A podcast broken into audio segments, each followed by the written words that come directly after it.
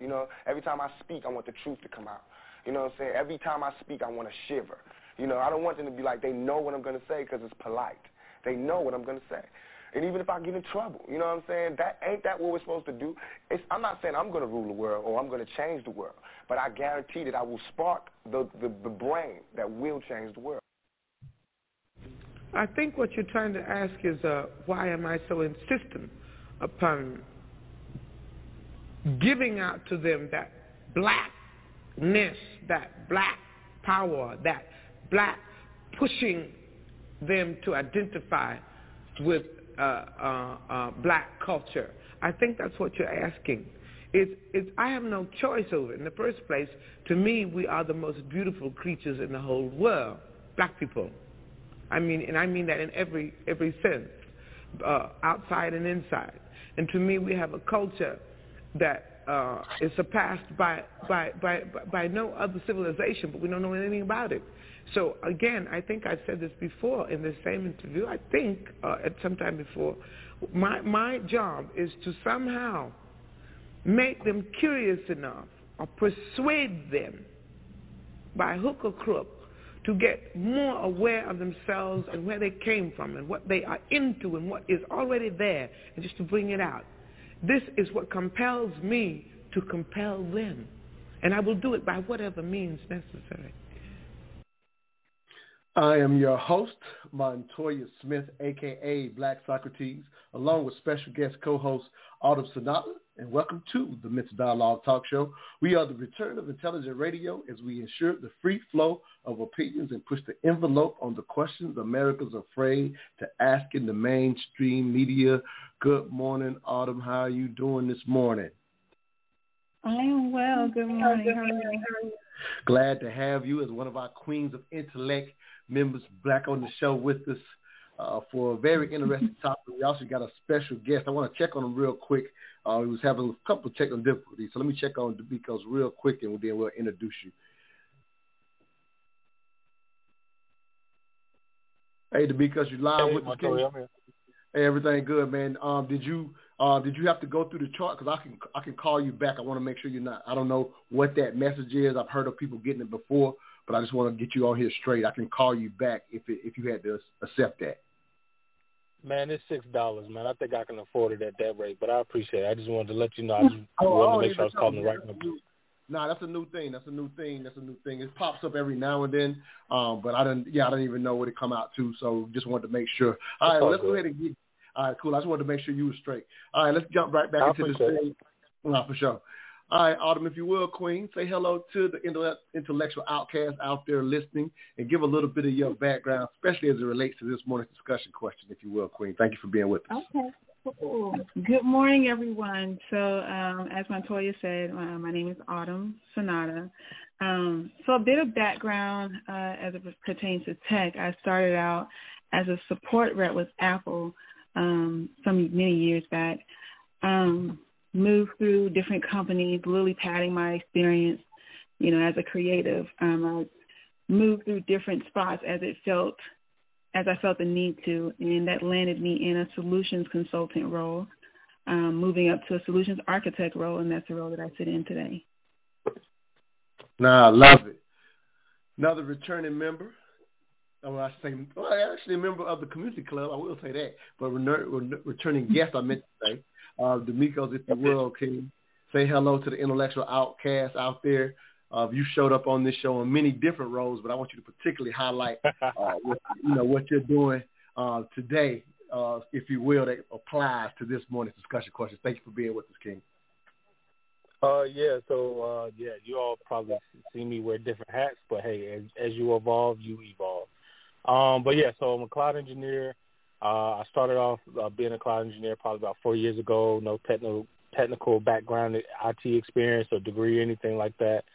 Um, start off as a cloud support engineer, and now today I'm a cloud database architect uh, for the government. And uh, I, I own uh, Black Cloud Engineers, which is a company business organization that pro- provides uh, support for blacks who are looking to transition into cloud tech careers with zero tech background.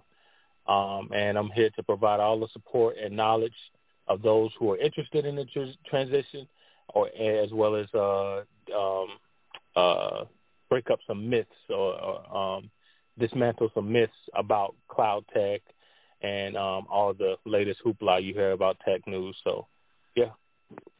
Now that's perfect. So to go ahead and let the cat out the bag on this morning's discussion question: Can I break into tech without tech experience? Uh, definitely the perfect guest to bring this on because both of y'all are so adamant about getting people into this field. And I love what you said to me because of this idea of breaking myths. And that's what we're here for. Ultimately, the Mental Dialogue platform, if you will, is a conduit to kind of get you to the people we need to get you to. And the fact that you run, you know, Black Cloud Engineers, if you will, because it's perfect. Because at the end of the day, uh, we're not here just to talk. We're trying to get people, help them progress with these conversations.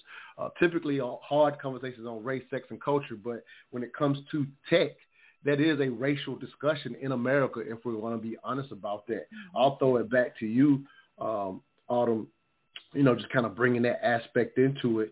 Uh, the way we always start is just simply when you heard the question worded the way that it was worded, what was your initial thought? I actually called you and asked you, hey, what do you think the question should be? So this should be pretty simple for you. But if you will, uh, yeah, what was your first thought in dealing with this question and just the aspect of being an African American woman in the field, if you will? You can just speak on that kind of briefly, and we'll throw it over to D'Amicos as well. You know I can't keep it brief, but I'm going to try. Um, so when I first heard the question, my first thought was absolutely that's the question that we want to ask because too often we um, in our community we ignore the skill set that we already have and we look at the lack of resources that are provided to our community. And so when you ask the question, can I break into tech without any technical experience? 40%, over 40% of the jobs that are posted um, by tech firms are non-technical. So when you look at um, other industries and the transferable skills that we already have that are valuable mm-hmm. in tech, those things will get your foot in the door before someone who has technical experience does in certain roles. So for for instance, wow. tech sales. I know wow. nothing about sales. Someone who has no tech experience can come in and grab that position and easily go at six figures, coming in with no degree and no experience with technical uh, platforms and things of that nature. They just wow. need the attitude the experience themselves to jump in. So those things we don't think about because we're not told that those opportunities are available to us. Um, other skills that we have, real skills like empathy, lateral thinking. In the black community, we have to think laterally every day. It's a survival mechanism. So those mm-hmm. things are valuable in tech, and we don't put value on them because we're not told that they are um, worthwhile. So well, they gonna learn today. They gonna learn. Oh, we gonna learn today. You gonna you gonna get learned today. Uh, let me throw it over to Miko. Same thing to you, King, if you will. When you first heard the question, I said I wanted to get you on the show. We try to get you, you know, uh, you traveling the world just like your brother. Um, Mark, we'll talk about him a little bit after the break as well. But if you will, when you first heard the question worded that way, uh, what was your first thought? And then just, you know, a quick thought as well of, you know, as being an African American in the field uh, before we go to our first break and continue this conversation hot and heavy. Go ahead, King. Well, I think it's a pivotal question because you you add you pose, can I get into a tech career without any tech experience? And I, always do these one-on-one 15-minute calls for those that are in my newsletter um, before uh, qualifying them to join my uh, my Patreon group.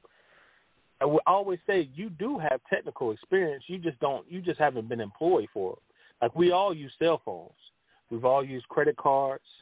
We've all purchased movie. Uh, we used uh, the little uh, uh, cashier machines at the ATM at the AMC. We've all used ATM machines themselves. Those are all technical items. You you engage with tech on a daily basis. Most of us, at least on a, at least half of our day, we've engaged with, with tech at some point. So you have technical experience. You just have never been employed by it, and you never uh, you you just haven't understood your role and how you're being um, utilized as a business tool for tech as a consumer. So we all have tech experience. It's about making it's about honing it in so that you're able to most capitalize capitalize off the lucrative opportunities tech advisors uh, uh, provides. And tell people transitioning into is that you don't want to don't look this way until getting into this industry to make a high six figure. It took me two years before I made my first six figures. Um, you but you want to develop highly valuable skills, uh, technical skills. Therefore, because you can trick any job into paying you six figures, but they're gonna fire no, you soon after because you don't know, know how to no, execute. That makes sense. But no, that makes sense. But I just want. All right, well, go ahead. No, no, no, no, no, no, no, no, no. I'm sorry. Oh, I was just right. that last little semi. I was just saying that makes sense. Oh, all right. Yeah, finish up. I'm gonna go to break. Uh, yeah, yeah. But yeah, you want to have the value, the value. You want to have the valuable technical skills so that you can always, uh, because when you have valuable technical skills, you will have companies who are drawn to you, and you have abundance of lucrative opportunities from all over. And I'll be during this call, I'll explain to you how um, I took advantage of those lucrative opportunities and um, again provide more insight on how you can do it too. So it's not about going from zero to six figures, but from no technical skills uh, or no technical work experience skills and transitioning into uh, uh, technical, valuable technical skills that can makes sense. do. That makes sense. Yeah, yep, we're up against the break. So. No, we're up against the break. We'll be right back. You're listening to the Mental Dialogue Talk Show, where all I ask is that you think. The number to get in if you want to ask both of our experts any question about breaking into this field is 646 787 1691. Again, that's 646 787 1691. You will have to press 1 to let us know you want to speak. We'll be right back. Do you simply want your taxes done this tax season, or do you prefer to have your taxes completed by a professional on top of current and constantly changing tax codes? If so, look no further than S. Kynes Accounting and Tax Services, where each year plenty of satisfied customers from around the country return for an efficient and professional tax experience. For small businesses, S. Kynes Accounting and Tax not only provides bookkeeping and accounting on a monthly, quarterly, and or yearly basis, but S. Kynes Accounting and Tax goes above and beyond to provide yearly tax strategies to increase the bottom line, profits. While no one likes when Uncle Sam or the IRS comes knocking, know you're in good hands with S. Kynes Accounting and Tax. Call them today at 770-947-3667. Again, that's 770-947-3667. 3667 or email them at advice at thetaxcoach.com. Started. At my final point, coding is still relatively new. Every year there's some new learning resource. Every year there's hordes and hordes of more people coming into a boot camp or something like that. And every year there's some new scam.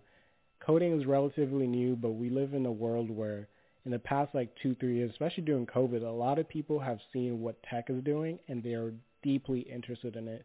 They're deeply interested in just getting a little piece of the cake out of it. And I completely get when you are in a household that's never touched a computer like that, never been interested in computers like that. I completely get being confused about what is coding or what is it supposed to do for my life. I completely just want I completely understand wanting to take the safe road, but that's what that's the case for a lot of it's it's relatively new to the general population in terms of popularity, so you can only imagine what it's like for the black community. That's why I always push a lot of my friends learn how to code. You're into mental health, learn how to code. I guarantee you could make something in the mental health space.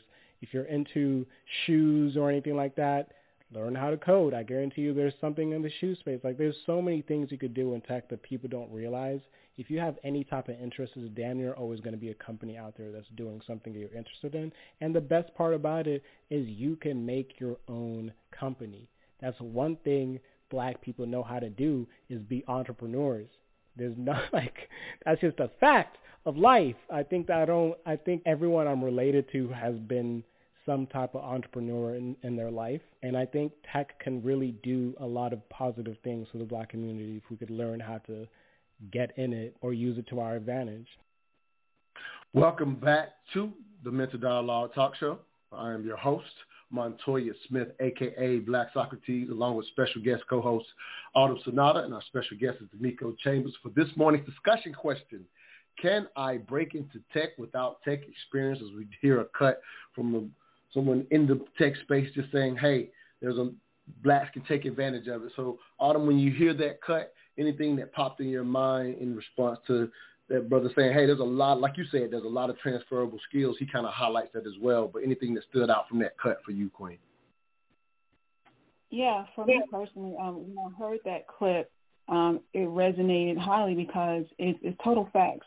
um, black people are we're so creative, we're so innovative, and um, I feel like we are we are withholding our own um, blessings and opportunities um, because we believe that we're not we're not valued in that space. Now, being that it is a white male dominated industry, um, there is space for all flavors of black in, in tech. There are all flavors of tech, and uh, one that speaks to you individually, just depending on your your current skill set, your desires, and your your niche. So, as he said, if you like shoes, there's an area for tech for you. There's tech in every industry, in every business, in every company. There's someone, there's an IT person. Um, and you just have to find out what your flavor is. Like for me, I'm a total creative.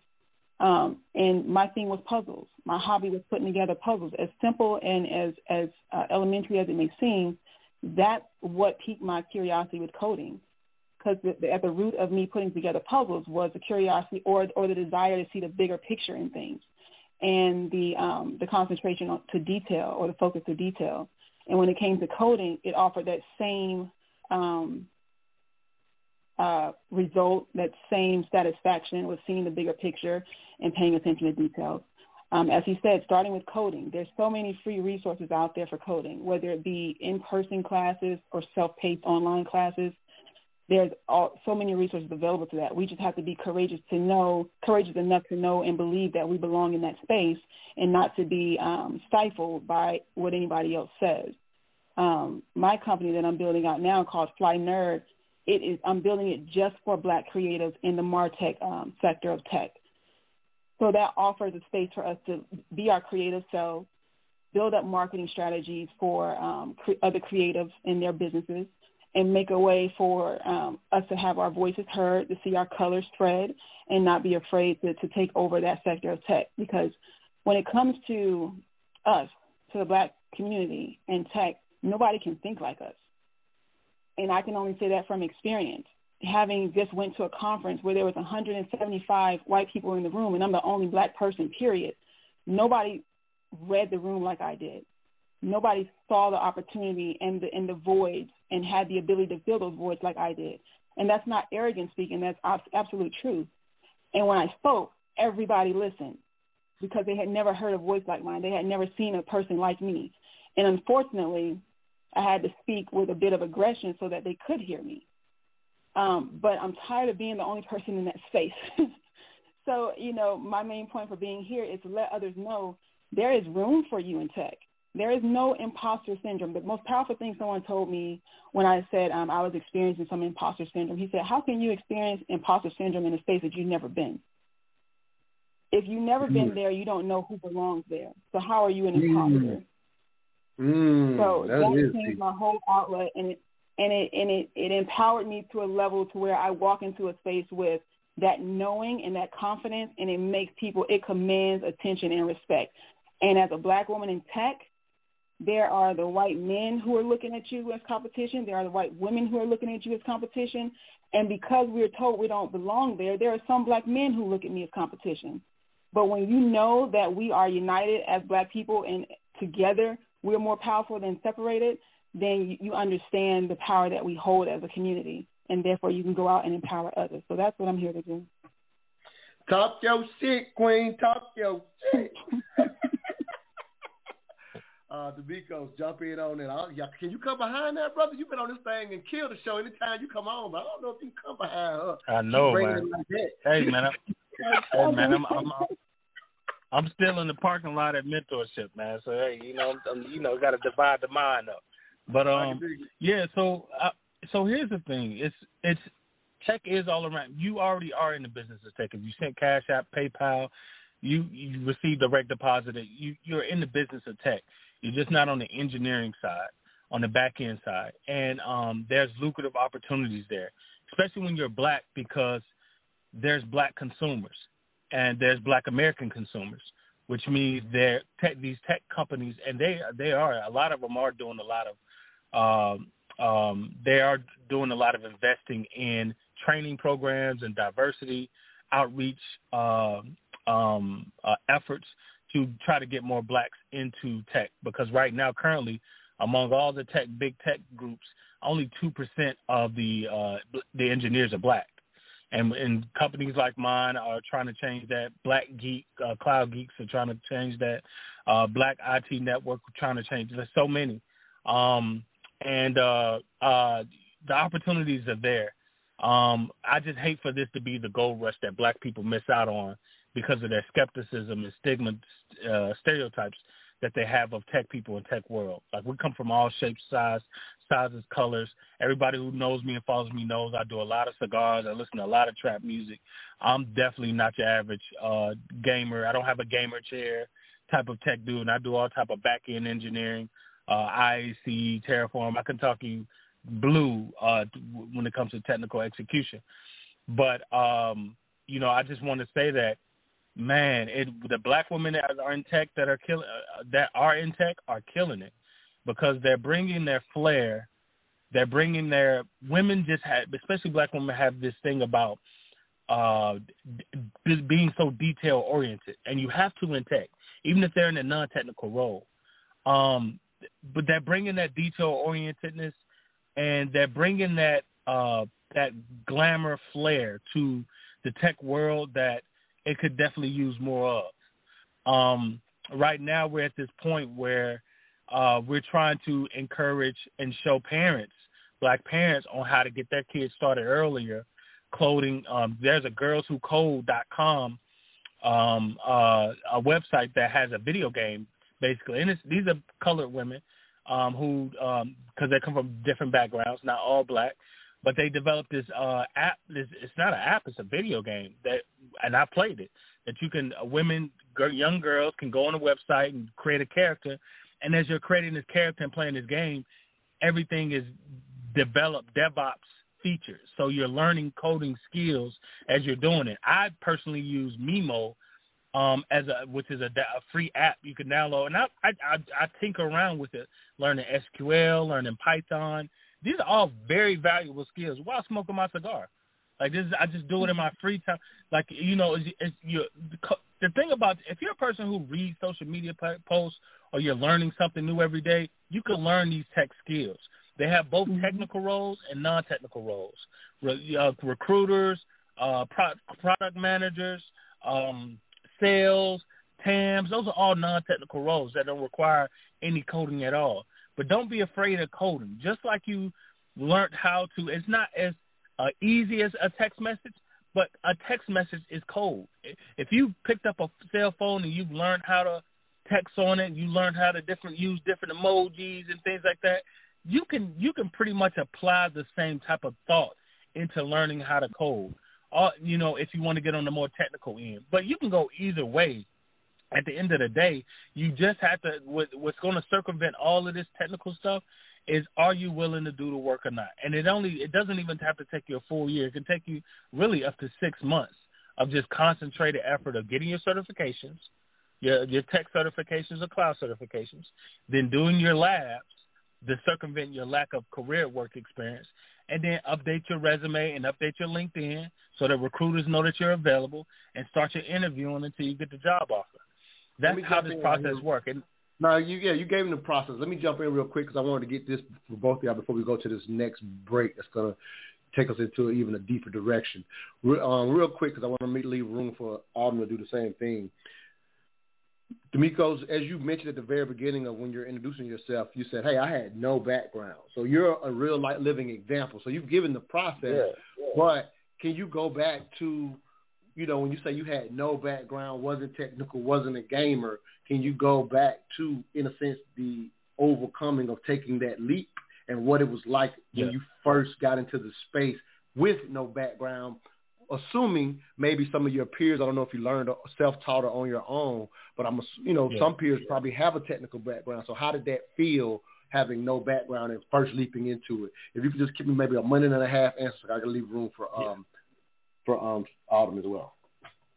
Absolutely. So uh, when I say, you know, I was doing Uber and Lyft, and I actually just got fired from Uber and Lyft when I was when I found out about cloud tech at the time, and it was from I, I've heard it uh, a few times from a few passengers, and I, I had to investigate it. What is this cloud tech thing? What is a solutions architect? What are these certifications? Amazon only sold books. What are you talking about? They're the cloud service provider. So, um, and, and long story short, like I didn't know anything about.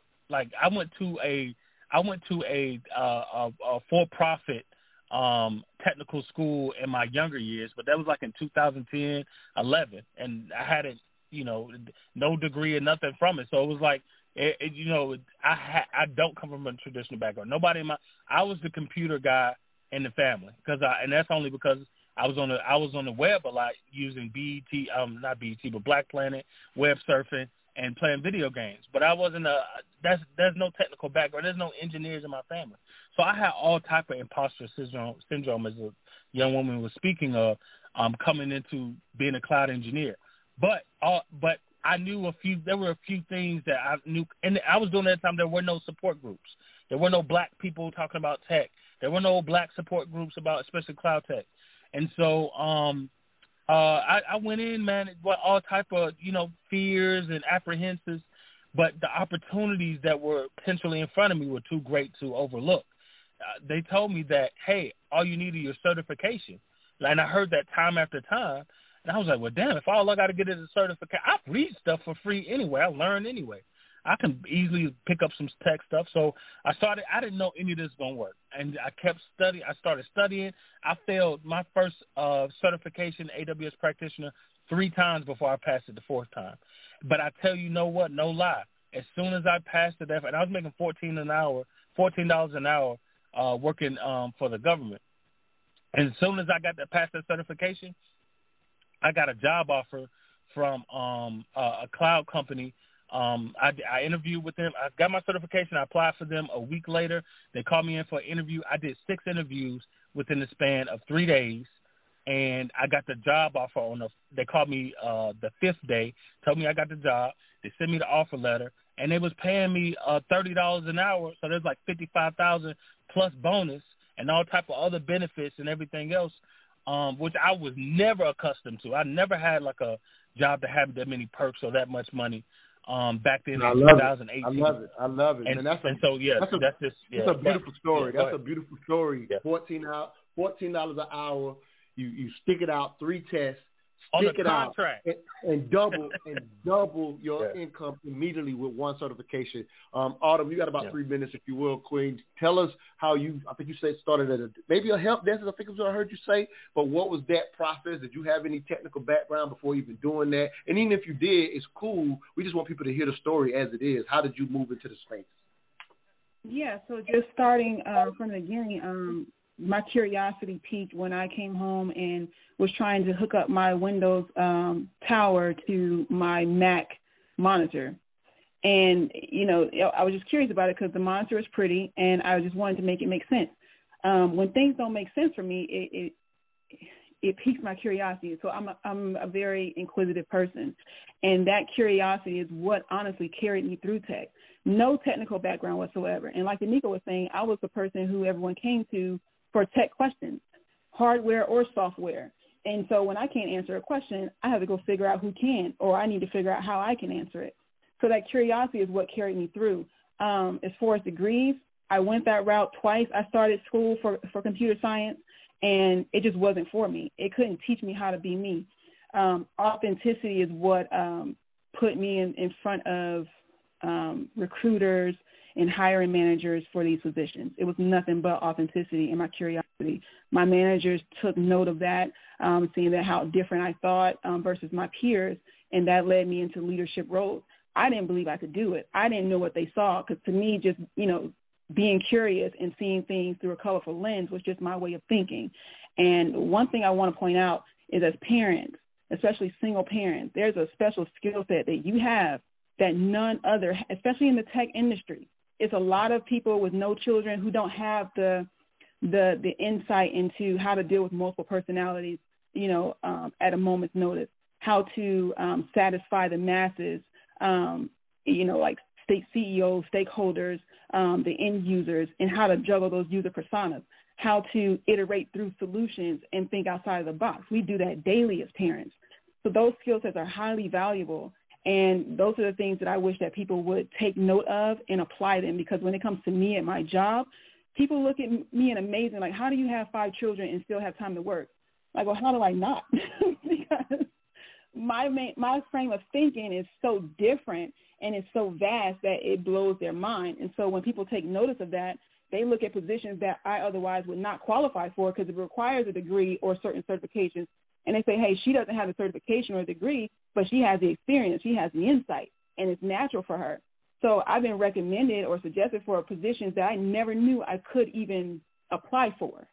So not saying that degrees are invaluable because they do get your foot in the door, but much more than that is to always show up being yourself because there's a space for you that nobody else can feel. Like I said, nobody can think like you, nobody can move like you, and nobody can solve a problem like you. Just trusting in your intuition, especially as a woman, a black woman, our experience, our way of thinking, our flair, our traumas even. Uh, we don't have we don't have the opportunity to fuck around and find out. Excuse my language. We have to figure it out, and that experience and that trauma that we have coming, you know, culturally, it infuses us to think on our feet and that's a valuable it. skill set. No, I love it. I love it. I'm mad at you for apologizing for the cuss word. We are we outlaw political correctness on the Mental Dialogue Talk Show, so don't be apologizing. well, I do want both of y'all to listen to this cut as we're going to take this a little deeper into the context of our entire community. Again, y'all both keep speaking to it. I love that. Um, but I think we're going to love this cut. I think what you're about to hear, if you're not familiar with this, um, D'Amicos in particular, Tyrance, Billingsley, is I hope I'm saying his name correctly, did a TED talk um, speaking about the black tech space. And I feel like I, when I watch you with Black Cloud Engineers, I feel like you epitomize what we're about to hear. But definitely want to get both of your thoughts. For the caller out there, if you're wanting to jump in on this discussion, you do have to press one. All right, we'll be right back. All I ask is that you think. Black America today is desperately in need of a new narrative. Economic studies tell us that median black wealth is on track to hit zero by the year 2053. Zero. Today, only half of the top 10 occupations that African Americans typically hold pay above the federal poverty guidelines for a family of four. And all 10 of those occupations fall below the median salary for a U.S. worker. To make matters worse, many of these occupations are also among the top 15 occupations most at risk for automation based displacement. These projections tell one story, but we have the opportunity to tell another. Greenwood's first chapter expanded the art of the possible for black people in the 20th century. So it is only fitting that its newest chapter do the same for black people in the 21st. It all began one day when I asked myself the question what could Black Wall Street have been had it been supported and not destroyed? And when I thought about the level of tenacity that it took for these entrepreneurs to build these incredible businesses during Jim Crow, the smashing through walls, the out of the box thinking, it reminded me a lot of the tech industry. And that's when I had a three pronged epiphany. Tech is one of the only industries in which you can build intergenerational wealth in seven to 10 years via successful company exit. Technology is the core medium through which all global innovation and the creation of new wealth generating markets takes place consistently. And by the year 2030, there will be as many as 4.3 million vacant, high paying tech jobs due to a tech talent shortage. Upon realizing these three points, I not only saw the perfect wealth building solution to the projected crisis of 2053, I saw a new horizon for the Black Wall Street vision. So I surmised, had Black Wall Street been supported and not destroyed, it would be nothing other than the nation's premier black tech ecosystem. It was from this epiphany that I conceived of a new narrative to break the shackles on black America's art of the possible for the next hundred years, just as Black Wall Street had done for the last. Just as O.W. Gurley and J.B. Stratford looked at 40 acres of land and envisioned the dreamland that became known as Black Wall Street, I, a century later, looked at the same community and envisioned Black Tech Street. A new horizon. Welcome back to the Mental Dialogue Talk Show. I'm your host, Montoya Smith, aka Black Socrates, along with special guest co-host Autumn Sonata. Our special guest is Nikos Chambers from Black Cloud Engineers. Can I break into tech without tech experience? Again, that is Tyrance Billingsley um, doing a TED talk saying how he envisions envisions Black Tech Street. The thing that I love the most and would like to highlight, and we're going to go to you, D'Amicos, as our special guest. Um, I, I love what he highlights, and I always look at these numbers where he shares by 2030 there's 4.3 million jobs that won't be fulfilled by Americans, like the entire country won't be filling these spaces.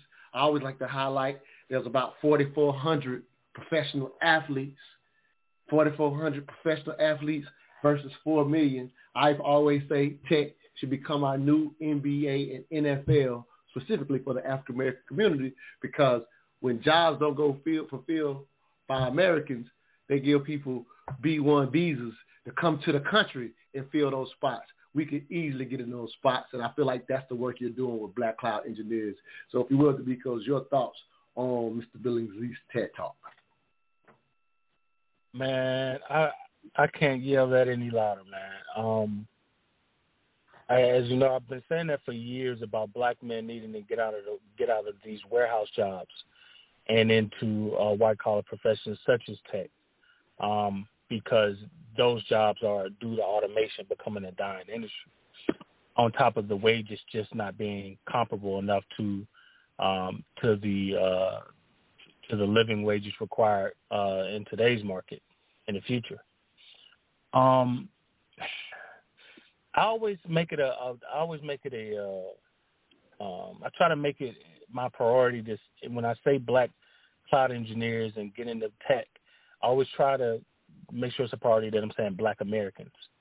Because while I love my black foreigners and I collaborate with a lot of them on multiple projects, um, in the American market, there's such a gap and lack of black talent in the black tech in the tech space and in the engineering space that they're literally having to give these uh, opportunities away to other people who aren't even qualified um, to fill these positions.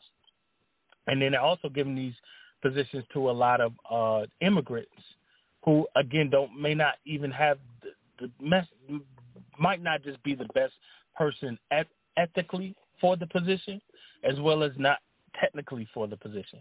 But because blacks aren't even up, it, and the thing about it, and always when I mention the two percent, and there's only twelve percent of blacks in entire tech industry, it's not even that we aren't given there's this huge racial bias because there are biases that racial biases that exist, but that's not the that's not a large part of why blacks aren't in tech engineering. Um, the reason we're not we're not in it is because we're not even trying to become tech engineers. That is the crazy thing about it, and um, when you look at the opportunities in tech and in cloud tech especially, I push cloud tech because it's the future, it's the now. Um, it's where the most lucrative opportunities are of uh, and the lowest barrier of entry because you're really only required to have certifications to work for a job, um, a company, as, as, well as certifications to be able to partner with these uh, cloud agencies and run your own business, which I'd highlight. I do both of actually.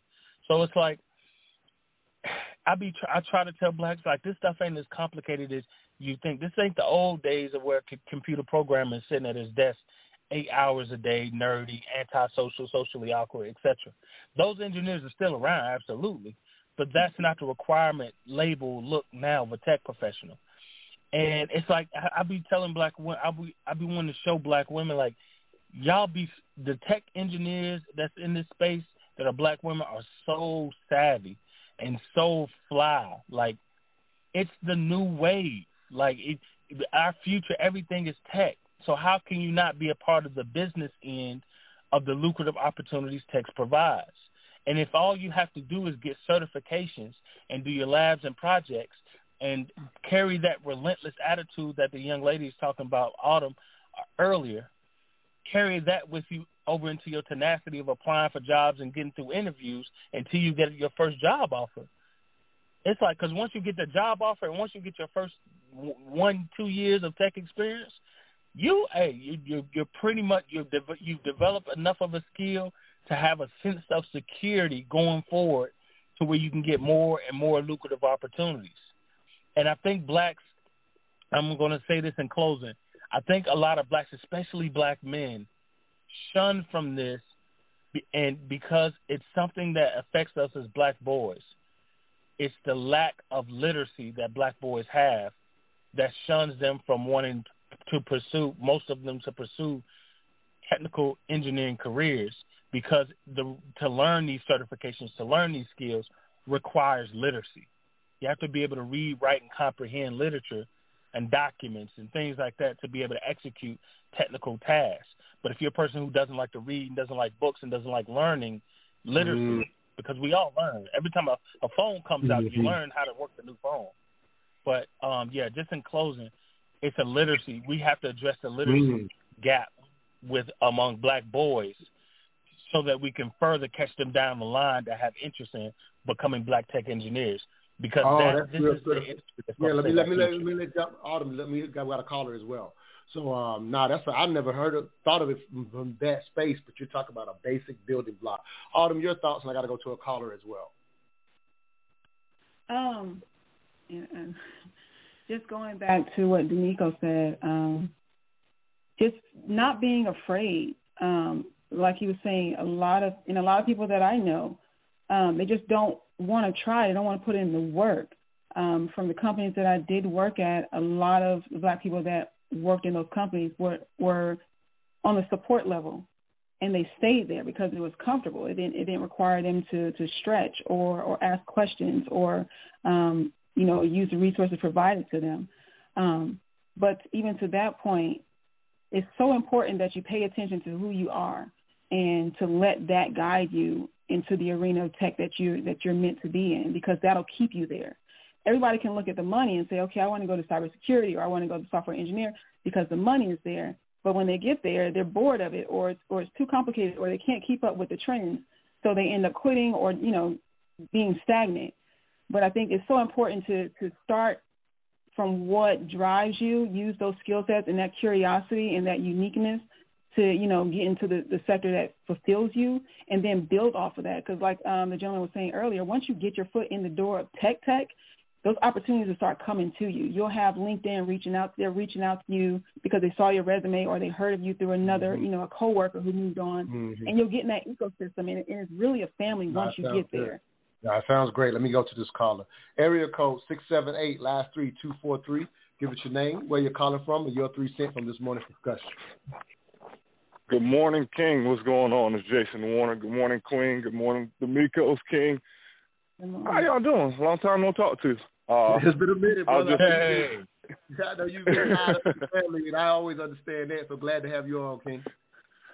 You know, I, lo- I love this. I love this topic. Um, little the uh, I guess a lot of people don't know in my in my nine to five I work with, in one of the big four um, in tech and uh, cybersecurity incident response. But D'Amico said something really, really important at the end of his statement, and that's why I pressed the button before he started talking about. It's the language of tech, right? Mm-hmm. Uh, for me, I'm not quote unquote technical. However, I can decipher the language of tech and communicate it to everyday people. And I think that's one nuance that people don't mm. look at when getting into tech. Because Montoya, you said a lot of times throughout our time knowing each other, I'm not technical. I'm not technical. Yep. I don't understand yep. tech, right? And you don't have to be quote unquote technical where you're going into coding, development, engineering, or what have you. What you have to do is understand the language of tech there are so many people that make millions upon millions of dollars, forget the title, just mm-hmm. selling technology to mm-hmm. people who don't understand technology and making it make sense for them. Mm. And there, there, there's a whole landscape of people that have to build the tech, but there's another mm. landscape of people in technology that have to sell the tech to people. If you can sell a car, you can sell technology. If you can sell insurance, you can sell technology. And the the sky is the limit on the earnings potential in the in the in the pathways that can get you there. The challenge is we get overwhelmed with thinking, oh, I have to know how to code. I'm not the best at math or science. Mm-hmm. But if you can understand language, you can understand tech. That was my that makes so much sense. Appreciate you. It makes so much sense, man. And I mean, just because y'all are hitting it, kind of you're piggybacking and adding to what D'Amico said. Like you said, the mindset. Myself, you know, admittedly years ago, you know, always said I'm going to stay in. I'm going to stay in what's called uh, what's got engineering degrees and you know the, the um the arts and things of that nature. Well, yeah, I'm thinking I got to understand math, or I didn't do well in math, or I had to take a couple engineering classes that were very tough for me. So why would I even look at that? And you and D'Amico says, hey, one of the biggest building blocks or issues is the literacy that people are lacking at the primary school level creates a psychological fear that's affecting probably a lot of people who moving in it, and language is the key. We're up against a break. Jason, I may get to you um, after the break as well. We're going to go to this break, and we're going to continue this morning's discussion. If you want to be like Jason and get in, the number to get in is 646 787 1691. You do have to press 1 to let us know you want to speak. We'll be right back. Have you heard the adage that a picture is worth a thousand words? Well, meet Livy Blue Photography, a premier company specializing in capturing your family portraits and turning them into wall art that stands the test of time. One visit to their website, livyblue.com, and you will immediately be blown away by the experience as you peruse their gallery. The lead photographer, Jalivia Northern, is a published photographer with over 10 years of experience in capturing families, weddings, and school senior portraits. If you want a breathtaking photography experience, contact Livy Blue Photography at livyblue.com. That's L I V I B L U E.com.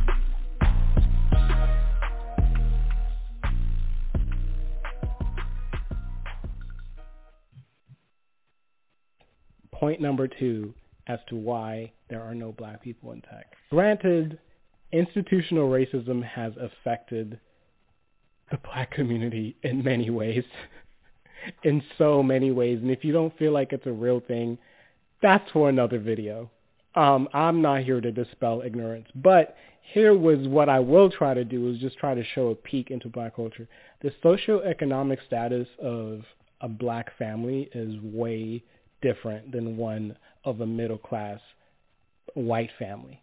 How much a typical black family holds in savings and income versus how much a typical white family holds in savings and income, go ahead and research that. So after you research that, you got to understand like when I was growing up and where a lot of my friends were growing up, they didn't have computers in their house. Just as simple as that. A lot of you guys learned how to code when you're younger. A lot of my friends did not have computers in their house. I feel like I was very lucky to have a computer in my house. It taught me how to edit. It taught me how to do just be curious about the right things. Some people just don't have that. And another factor in black culture too, I feel like yet again some black people will just view coding as just like a nerdy thing. Um, if you're into computers in any way, it's seen as like a nerdy thing and like in a negative connotation. And generally, that's how the world views anyone who's very into computers, which I get. In the black culture, it's a little bit it's a little bit different. People will just assume like you're some type of genius because you're into computers. You might just just be into computers or being in a computer, but they will just assume you're just a genius or with that being said, they will look at this field and think it's too hard for them to get into it. At most, your parents will want you to become a doctor, a lawyer, a nurse, something that is ingrained in society and not something that's kind of new like programming. That's not something that they, they knew about because, of course, it's very rare to have a black parent who grew up as and became a software developer. It's very rare. Actually, I don't even think I have friends who are black who have parents who work in tech. So if Welcome back to the Mental Dialogue Talk Show. I'm your host, Montoya Smith, aka Black Socrates, along with special guest co-host Autumn Sonata, as well as special guest D'Amico Chambers. This morning's discussion question: Can I break into tech without tech experience? And Autumn, I'm going to let you jump on that cut. Some of the things y'all have already been saying, uh, but the gut brother highlights here's a reality that a lot of people don't realize as technologically advanced as the United States is, there are still a lot of, if you will, I'll call them um, tech areas in which a lot of our community still doesn't have computers, believe it or not. That was a young man speaking, and it was definitely highlighted here in, in Atlanta during the pandemic when they everybody was out of school and had to figure out a way to get computers to students in certain districts, even in Atlanta, because to a degree it was a little surprising to find out how many people still didn't have a computer in their home home. And a lot of us who have that luxury or don't live in places like that we don't realize how many people don't have computers in their home. So it's still a factor in even ever developing to get into the space based on what I heard that young man say. Your thoughts, Autumn, uh, you know, in, in retrospect to that reality for, unfortunately, a lot of African American families around the country, to a lot of people's surprise. Yeah, um, I agree. Um, coming up in, in high school, like I said, I was trying to put a Windows monitor to, or I'm sorry, a Windows tower to a Mac monitor, and I was excited because it was the first piece of tech that we owned in the house. So I, so I thought uh, we had a typewriter, but nothing that looked like a digital representation of the data that I was trying to, you know, put together for school. So it was super exciting for me, and I thought I was on, you know, ahead of the game. But not knowing that my white counterparts already had that. they, they could already do their homework on a computer where I was still using a typewriter. Um, I didn't realize that then because I was so caught up in having something new um, that I was just trying to figure it out. But as I grew older, I realized that a lot of my uh, peers didn't have computers. Um, they didn't know how to type. Um, they didn't know what what a DOS system looked like. They didn't know um, anything technical or had the, nor, neither did nor did they have the curiosity for it because it wasn't present in in their house. Um, a lot of us were conditioned to believe that we were, you know, in black excellence looked like being a doctor or a lawyer. Um, tech wasn't even on the table. So imagine a woman going to school at Clark as a biology major um, because that's what I thought I was supposed to do because I wanted to put together parts, human parts. I wanted to be a pediatric surgeon but not realizing that at the core of that was me putting together parts and seeing the bigger picture in something. Um, but the the the science of that, the science of biology and medicine, never struck me as something appealing. It was just me using my hands to put together something amazing. Um, so when I finally came to and realized that, that wasn't for me, it was always tech at the epicenter of what I wanted to do. Um, but I did not have the permission to, to to flesh that out. Nobody came to me and said, "Hey, have you considered tech? Have you considered coding?" There were no resources available. It was all doctor or lawyer or nothing. Um, so I did not. It, it wasn't it wasn't presented to me until Apple came about, and I only worked for Apple because it was cool to work for Apple. I only worked for Apple because I knew I would get free devices, and I wanted the, the new stuff. So that was my gateway in. That was my foot in. And I only got hired at Apple because I was a unique personality. So there again, just being yourself will open doors for you.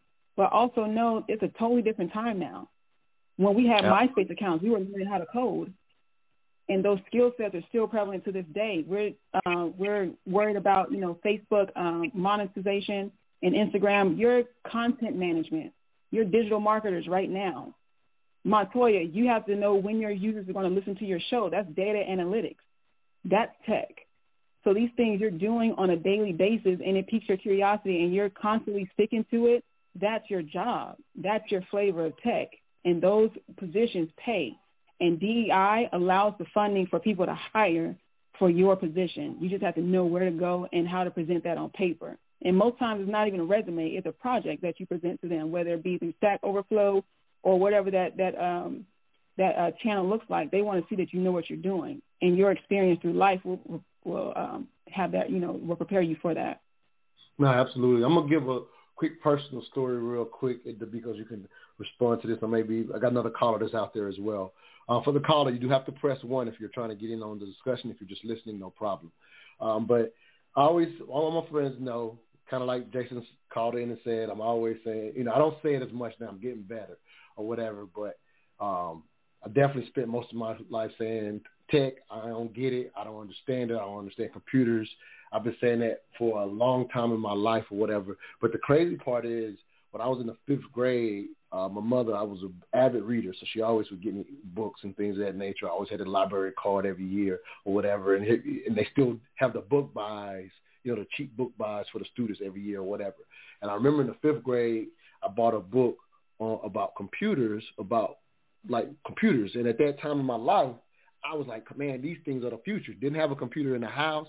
Uh, just saw them on TV. I don't remember if I had even. I think I think I seen a because even I, we didn't even have computer labs in the for we didn't have computer grade labs. I think I was in the sixth grade if I remember correctly. So I bought this book, kind of realizing, hey, this is the future. And I remember reading up on this book. I loved the book. And in the sixth grade, we finally got a computer lab in our school. So it was my first time ever being on a computer. And so it was kind of trying to teach us com- I don't know if it was called coding then or something. Learn how to program. You had to learn how to program a computer or whatever. Well, at the time, I was in a gifted class. I was the only black in my gifted class that got to go to the computer lab. I don't even I don't even know if all the kids in our school even got to go to the computer lab. To be honest, now that I think about it. But anyway, long story short, when we were learning how to program, program, I was the fastest one, but I was remembering the skills from a book I read a year earlier. It was like whatever the teacher was teaching, I was able to relate because of this book. And so I was ahead of the class for an entire year. By the time I was in the 10th grade, all of my peers that surpassed me, I was still handwriting my my my um reports and all of my English classes, all this kind of stuff. They were turning in typed papers or whatever. I didn't. I had like a little typewriter or whatever, but we could still handwrite it. So I hand wrote every report. I think my first type report was in college, but by the tenth grade, all my friends understood how to work on a computer much better. At the time, it didn't. It didn't. I didn't even realize it was because they had computers at home, and so that was my young start. And watching them surpass me moved me away from even trying to figure out computers because I didn't have access to one. Uh, D'Amico, your thoughts? Again, that's my personal story, and that that carried with me throughout college. And I got a free computer when I went to the academy, and that's when I really first had access to a computer. But all my peers were so far ahead of me, I just did computer. I just did minimal stuff on computers throughout college. Go ahead, King.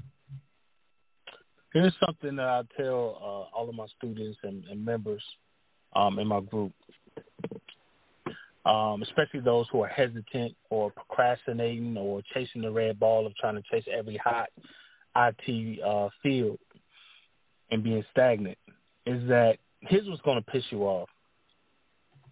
Once you get into the industry, get your first role, you're going to report to a manager or, uh, or a director and you're going to find out that that manager or director doesn't have the credentials that you have, nor has even half of the technical knowledge you spent countless hours and nights uh, trying to master.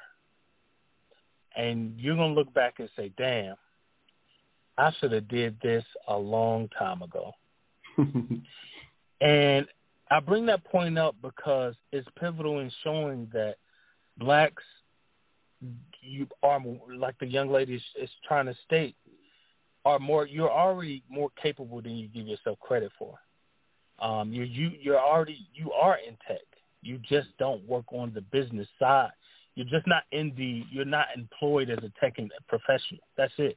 And then that even is even in question because I'm sure you all have been compensated or you you all have to work for free in helping somebody configure their social media page, which is a content um, creator, which is a uh, UXI uh, design engineer. Mm-hmm. Like these are very like just like she she was getting to about how MySpace was the opportunity for us to be front end web developers, building HTML, etc., Java. This is this is now the era of of black folk who are social media managers mm-hmm. who are data analytics, analytics engineers, data engineers.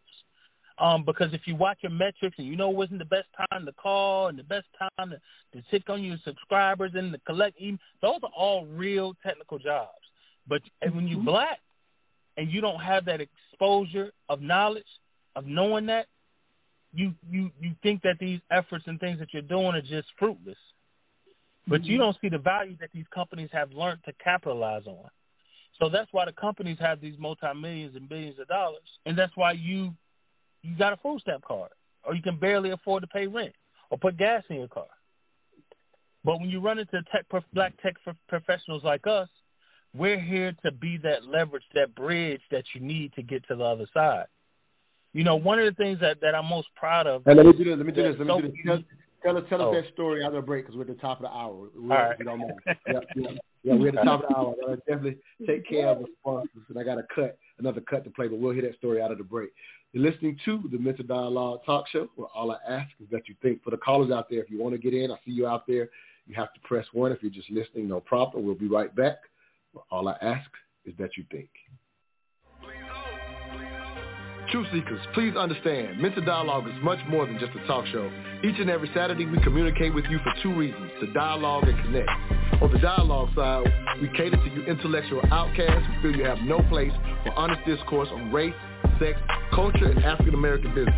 On the Connect side, we've created a community where you can connect with experts specifically in finance, whether personal or business, and mental health, whether it's trauma or to optimize performance along with all the other skill sets from other MD community members. Our mission was to create a virtual nationwide neighborhood where African Americans learn to trade ideas, goods, and services through social media, meetup, and this podcast. To become a neighbor of the Mental Dialogue Community Club, please visit us at mentaldialogue.com. We are better with you than we are without you. We can be neighbors even though we don't live next to each other. Hashtag raise the culture. Another aspect that I've seen for um, black families, which I think I brought up in my last video, is the fact that when it comes to affording school, when I was growing up, when we weren't doing well financially or that well, my mom was always pushing this concept of getting a scholarship. So black families are more willing to push their kids to pursue sports not necessarily to get in the NBA or anything like that, but just for the sake of getting a scholarship to go to school and be able to afford school. It's not something a lot of people do. I've, I mean, it's pretty normal to go to college and literally not know what you want to do in college. That's fine. A lot of black people end up in college and genuinely don't know what, to, what they want to do. They'll stumble through. They're just like, okay, I'm lucky enough to have made it here, but I don't. I didn't even get the privilege to figure out what I'm interested in because I was struggling so hard just to make it here. And so, of course, by the time you get to college and you're learning about software development, it seems so out of this world. Like you really don't understand what that means as an 18, 17 year old. You know, you don't know, you really can't grasp what it means. But some people do at an early age, and some people go to schools who provide like classes where you can learn how to code. I did not. I did not have that. Welcome back to the Mental Dialogue Talk Show. I'm your host, Montoya Smith, aka Black Socrates, along with special guest co-host and tech influencer Autumn Sonata, as well as D'Amicos Chambers, Black Cloud Engineer, as we're discussing can you break into tech without tech experience? Uh, D'Amicos, you were about to tell us, uh, finish up your, uh, I think, a story or a personal story. So go ahead and give us that, and we'll get into this cut as well. Go ahead, King.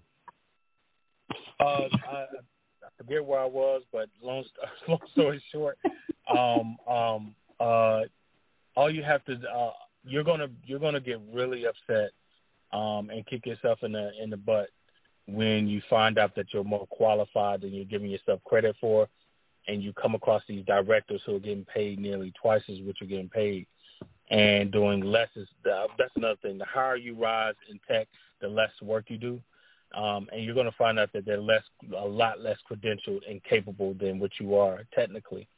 Um, um, so uh, technically, been uh, driving yourself crazy for. So um, if you're black, you want to get into tech. Now's the time to get into tech. Don't rush it to try to oh I want to make six figures immediately. Give yourself time. Give yourself six months grace period. Um, um, commit to the process. Oh, oh, that's what I was gonna say there's yeah engineers that I ran into. Um, for all of us, unlike most industries, we us who have made it and or made it at high levels, make six six figures, seven figures. We are actually the, the the tech community, black tech community engineers are very nice for the most part. Like there's not this mean girls club, this mean guys boys club only mm-hmm. type of vibe when it comes to most achieved engineers especially those uh, uh, who are millennials. that we, for the most part, I, the ones I've come across and seen in multiple groups and multiple speaking again are very approachable, very helpful. Mm-hmm. So just be respectful of that and don't take advantage of that. When you have there, when you see them and, you, and they give some time to you, try to find ways to reciprocate back and then also try to find ways not to take up too much time and only come at them if you're mm-hmm. really like just make sure you respect their time because that's it's not a lot of industries where the top achievers are so approachable and so cool and so not mm-hmm. VIP only uh, type of uh, mentality. So that's another thing I want to give a lot of credit and kudos to those black tech professionals out there who uh, because mm-hmm. most of us are mentoring somebody. But yeah, that's it. No, that's dope. Let me and, and I would guess I would guesstimate real quick, and Autumn will jump you in here as well. But I would guesstimate as y'all were talking about in the first hour, it's so few of you right now. Y'all, you know, I mean, again, that's probably who they are internally anyway. But I would also probably add, you're probably tired of being the one of one in so many rooms. So, the, you know, like you said, the mm-hmm. aspect of being helpful, it probably makes sense because y'all are out there often the, the, only person in the room. So I can only imagine what that part looks like. Autumn, jump on that. We got another caller as well. Oh yeah, I absolutely agree. And the love is real in the black tech community. Um, I have a son who's in tech and my whole thing was, you know, I don't we're in two different sections of tech. Um, he's in cybersecurity.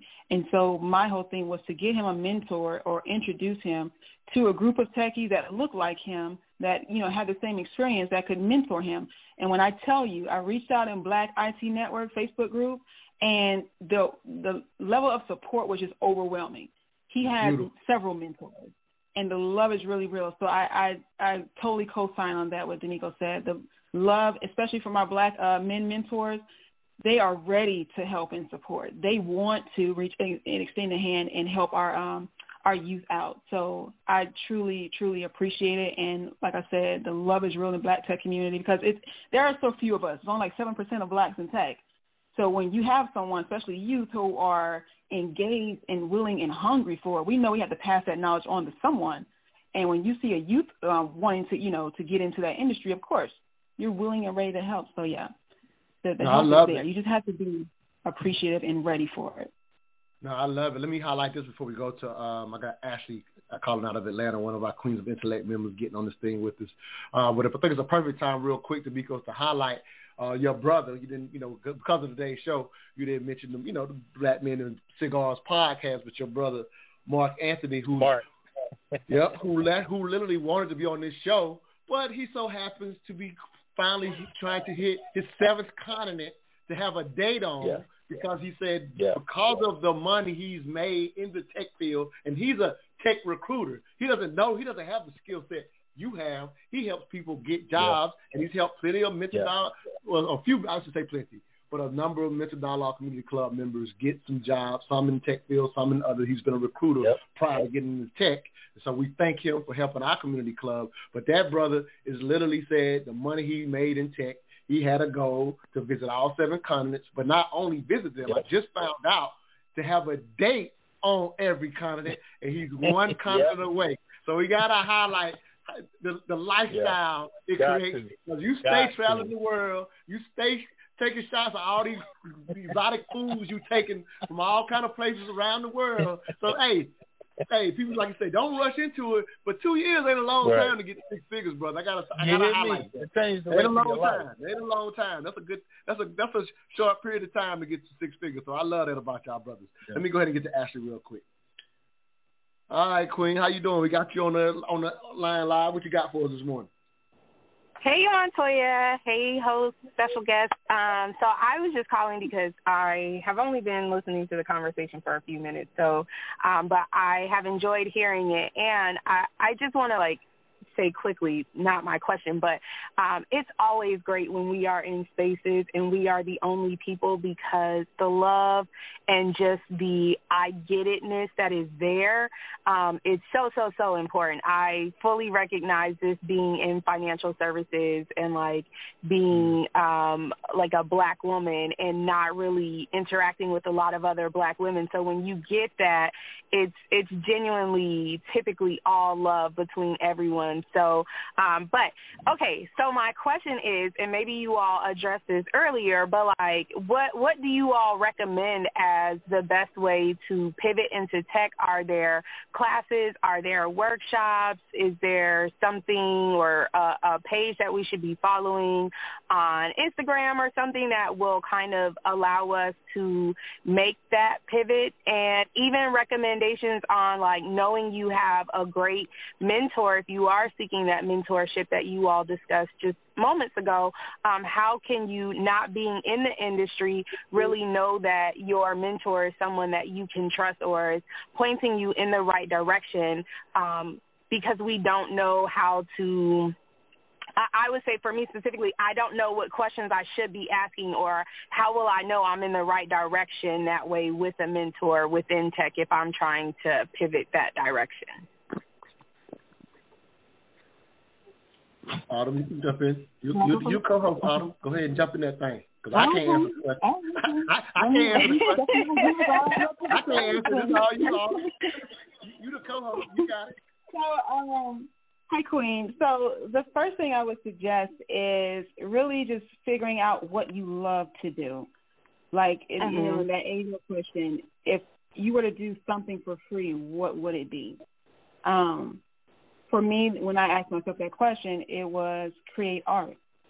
So I started with programming, designing websites because websites look like art to me. Um, and like I was saying before, I did puzzles like as my hobby. It calmed me down. So putting together code was a puzzle for me. Um, so starting from there, coding is the basis of a lot of tech roles. So when you figure out figure out what type of coding you you know you resound with um, most, uh, it'll kind of lead you in direction of what positions are available for you. Um, and of course, when it comes to mentorship, look for someone who has the same life experience as you do, um, whether that be someone that you know personally in tech, or um, if you go to LinkedIn and you know of someone in your company who's in the tech field and you want to, you know, go in that direction, ask them about mentorship, or you know this Facebook group I talk about all the time, Black IT Network you can go in there and post any question that you want, and I guarantee everybody's going to help you out. They'll either have the answer or get you to someone who has the answer. Um, and, and then another step for me was to take a quiz. It was there are simple quizzes online that will help you kind of discern um, what flavor of tech that more you know most interests you or what fits you. Yeah. Um, and I can send those websites. I think the first one is Coursera. I think it's a website where it has that quiz. Another one is Thinkful, T H I N K F U L dot com. They have a tech quiz there. Um, so that's you know that gets you started. But I would say um, you know the first thing I would do is look for a mentor, figure out what interests you, and then go from there. Um, awesome. Of course, there's resources through Black IT Network, and you can always reach out to me. I'm more than that's what I do too, so I'm more than happy to help you as well. No, absolutely. Let me get D'Amicos in here. He does this as well.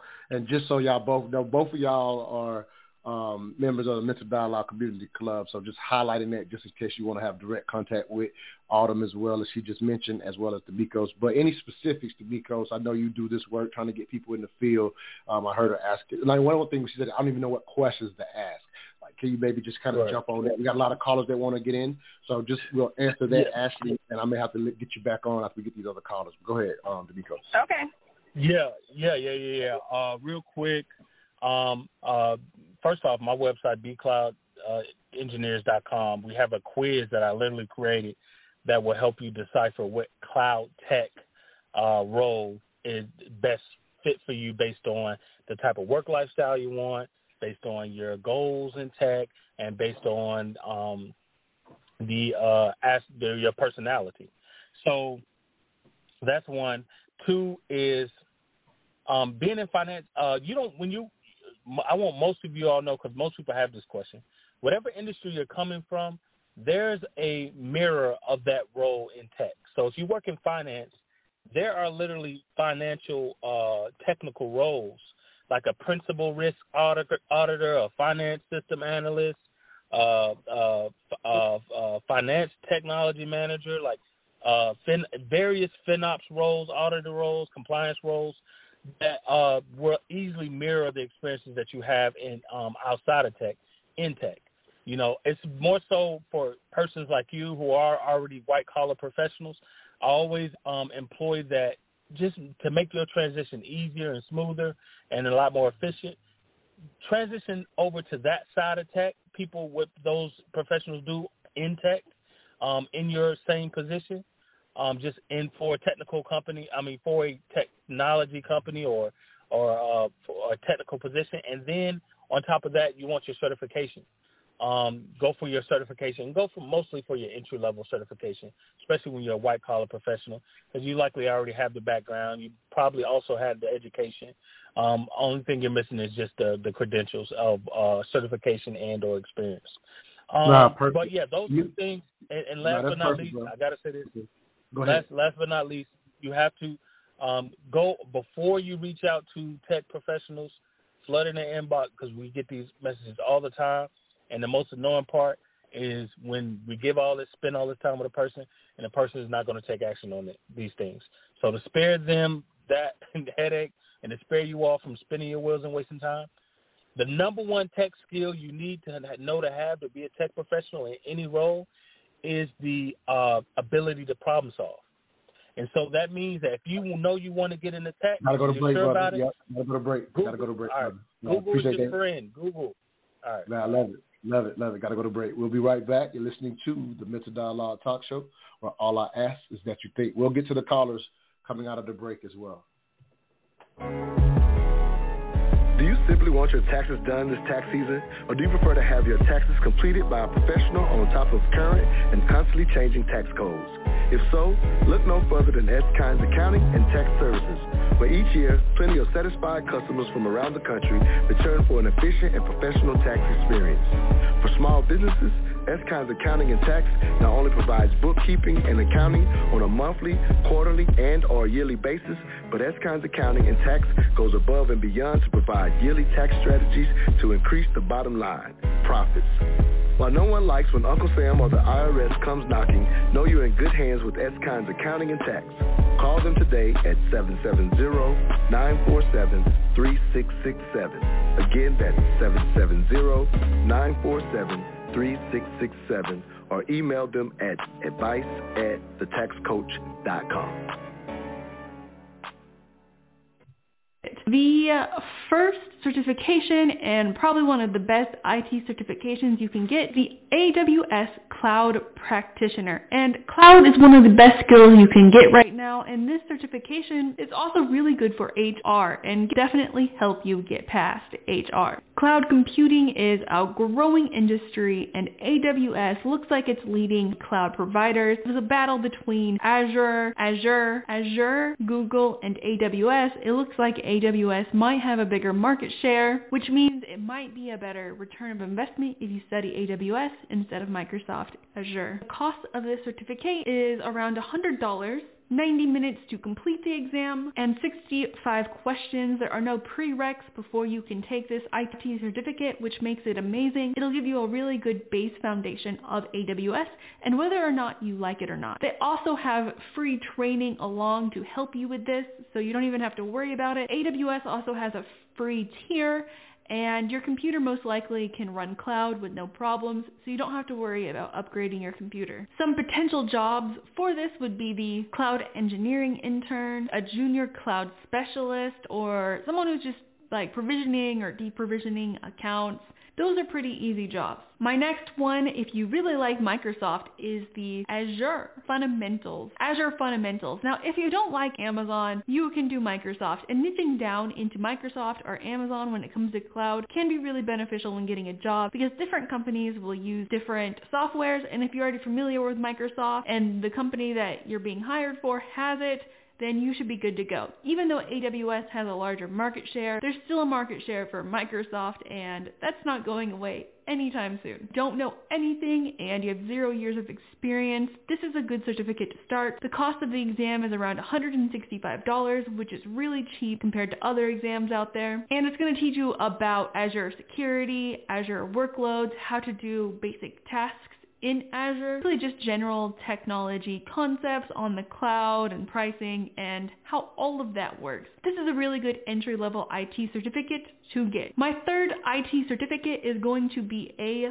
plus, and A plus is CompTIA's test, and it's two tests, and it's 232 dollars an exam or $465 and it teaches you everything about hardware. And this exam really prepares you for a help desk or desktop support job. If you're already in those types of roles getting a plus is completely useless. If you're completely new to a plus in the tech world and you don't know the difference between a hard drive what ram is this is a really good starting point because knowing what ram is is really important or memory. Amazing entry level IT certification. I do Welcome back to the Mental Dialogue Talk Show. I'm your host, Montoya Smith, aka Black Socrates. This morning's discussion question Can I break into tech without tech experience? And we are pleased to have special guest co host and tech influencer Autumn Sonata, as well as Black Cloud engineer D'Amicos Chambers. As we hear some of the top uh, certifications according to that cut. So I wanted to ask both of my, you know, both of you as our experts. D'Amicos, we'll start with you as the guest. Um, any thoughts about what you just heard, any add-ons to what you just heard. Um, I think ultimately the reason I even played that cut was for people to even understand the entry level on the, the how much these things cost is incredibly cheap.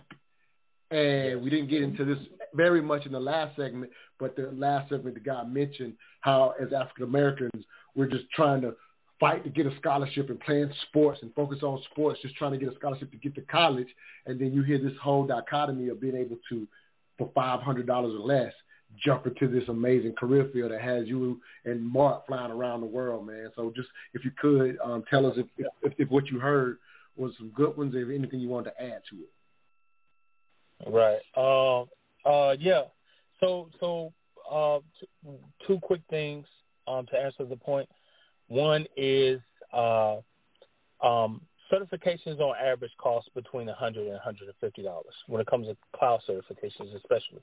And the top paying certifications in the industry uh, currently, and probably and likely for the next three years or more, are going to be cloud certifications. That's your Azure fundamentals. That's your AWS cloud practitioner. And even if you really want to niche out and you really want to do your thing a little bit faster than everybody else, um, and you got a little bit more patience, is a Google Cloud Practitioner as a, as a certification as well. Um, don't get the IBM certifications, but anyway, um, uh, so yeah, you got your entry level certs. Just Google top paying cloud certifications or top paying uh, IT certifications, tech or certifications. But two, second point, I have to say this: um, there has been 88,000 uh, layoffs this year. I know people are concerned about it. But you, I did a TikTok about this. Hey, let me mind, do this real quick because, because let me do this. Let me do this. That's actually the topic of the next segment. So if you oh, don't mind, all right, all right, oh, no, you're good. No, all right, we, we got to talk about it. We got to talk about it, but it's the next segment, and I got called. Yeah, yeah. I, I wanted to let. I got. No, you're good. No, no, no, you didn't know. I'm. You no, we good. We good. So Autumn, if you will, right. anything you want to add to or take away from the certs, oh, and then we're gonna oh, go to the callers. Autumn, go ahead, Queen. Um, not much I want to add to that. I think it's pretty straightforward. But like uh, D'Amico was saying, look up those top paying certifications and um, just make sure you dedicate the time and the focus to getting that done. Um, there's a lot of organizations, um, like the young lady who called in. There's um, local organizations, STEM Atlanta women organizations that you could go to and be a part of just to be in the circle. Um, you meet a lot of people who will be uh, available to mentor you.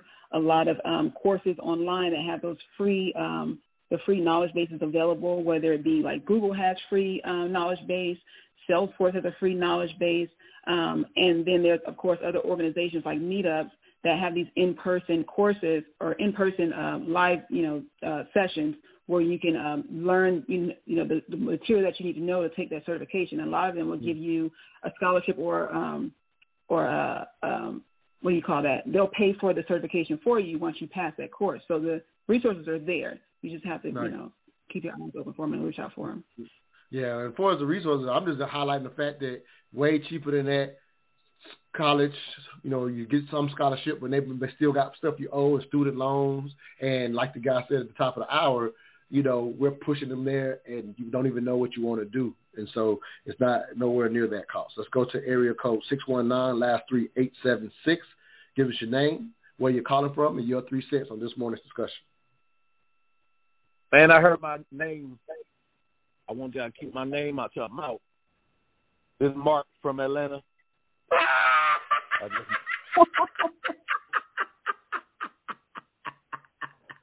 where, where you at? You Can't let everybody talk. Yeah, you yeah, you from Atlanta, but I'm- where you at right now? Tell, let me t- give away your I'm in- location. I'll track you down. You call on my show talking junk.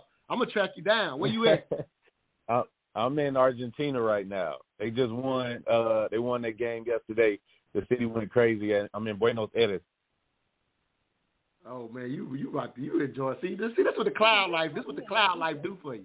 You just you just so happy Yeah. to be You can't give- in you can't give Argentina all black when they won the. World Cup. See, that's what a certification will do for you, man. Go- No, they they they said they went to the next round. They ain't won completely. Okay, Uh, got you, got you. Uh, but I go to I go to um, Antarctica in two days.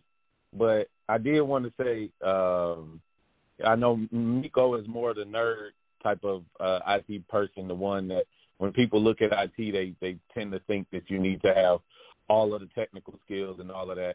Uh, this year, through career coaching and things like that, just kind of bringing my friends close and and and hell, let's be honest, some women that I don't talk to. Uh, I got about eight or nine people in IT who don't know how to code, who don't, who aren't highly technical. Uh, we just got to keep in mind that IT, if it doesn't already, will eventually touch everything. Um, I got homegirls that are creative that uh, build digital houses and digital uh, architecture in the metaverse. I got people who um, I tell people if you know how to work Facebook, Instagram, anything like that, you can start learning how to get into the tech space without having to learn how to code, without having to. And these are still careers that get you from wherever you are to 80, 60, 70, 80 plus, and then to start looking into six figure jobs once you are able to to hone in on some of those skills. No, I love it, man. Um, I gotta highlight this just real quick because I keep mentioning that this platform we're more than a radio show. Uh, Mark is one of my longest running members of the Mental Dialogue Community Club, which we highly recommend um, that you join. But the ultimate idea is that we are a nationwide virtual neighborhood where we connect African Americans to trade ideas, goods, and services. Saturday mornings is just our way to talk to each other, but if you're in our circle, Mark is a recruiter that puts people in the fields. That's what we want this club to be a resource, a access. What you're joining and becoming a member, of, one is supporting that this show stays on the air. You're supporting that this club stays together. But ultimately, we want you in here to do business with each other, trade ideas, and get to the money. So I just wanted to highlight that this brother has been a huge catalyst and big, long-time member and supporter of what we do. Uh, thank you for your thoughts this morning, um, King. So I want to say I, I'm a recruiter, but I'm also a career coach. So that's the part where I help people get into. Gotcha. It's, it's I help them transition into different careers, but I really uh, do a strong push into IT just because we can give our get our life back and get a lot more money and do what we want with our time. Makes sense. Man, didn't nobody I- ask for all that, That's Nah, what man. happens when Thank- you landlocked, man. Nah, I love it, man. This brother out calling us up from Argentina. That's so dope. I got brother Jason Warner wanting to get back in. I'm gonna let him get back in here. Thanks for the call, King.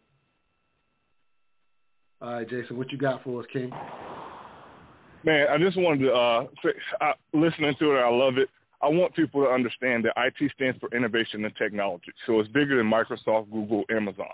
There's so many different ways that you can can break into the field of technology and innovation.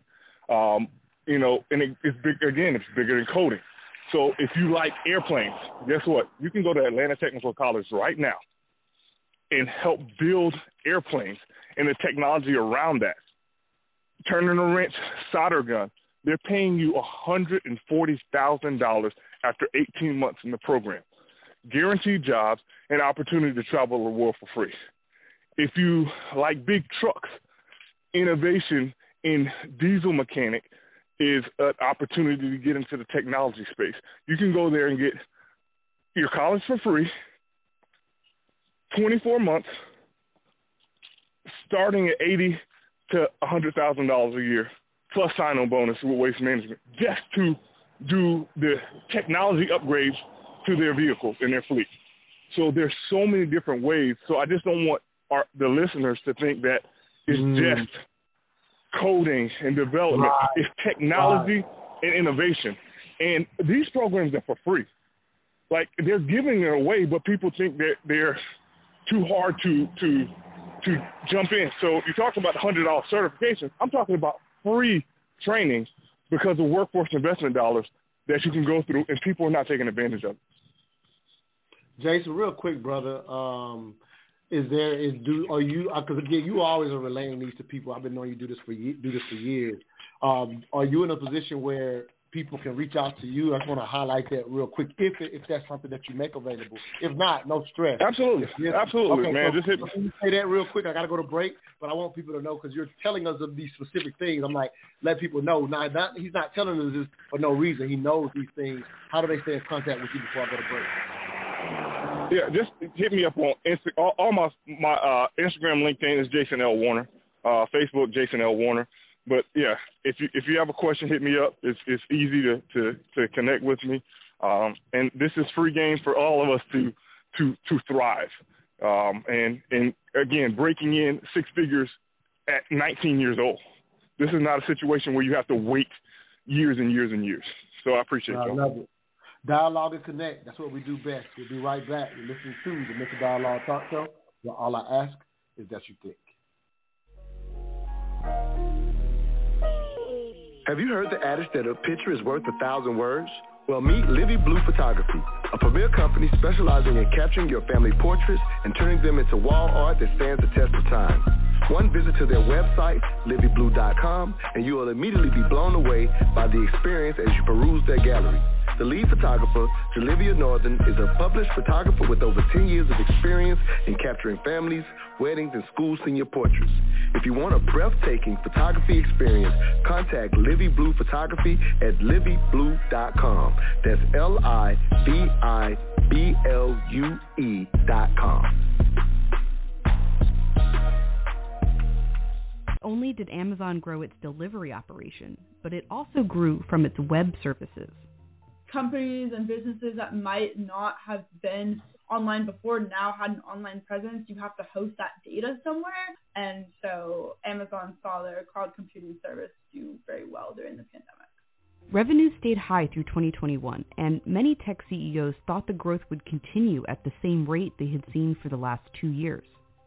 We're going to continue to invest, uh, invest aggressively into the growth opportunities that we see. So they continued the hiring spree, and not just a lot of employees, but some expensive employees. Because this is also when the talent wars ramped up, where companies were vying for in demand employees. Facebook launching the metaverse is a prime example. From now on, we're going to be metaverse first, not Facebook first. We saw about 100 or so people leave Microsoft for Meta, and some of these people who left the company said that they were being offered double their salary. But by 2022, consumer habits had changed in a big way. People were no longer stuck inside. Netflix saw a drop in subscribers for the first time in over a decade. People began spending more of their money on services and less on goods.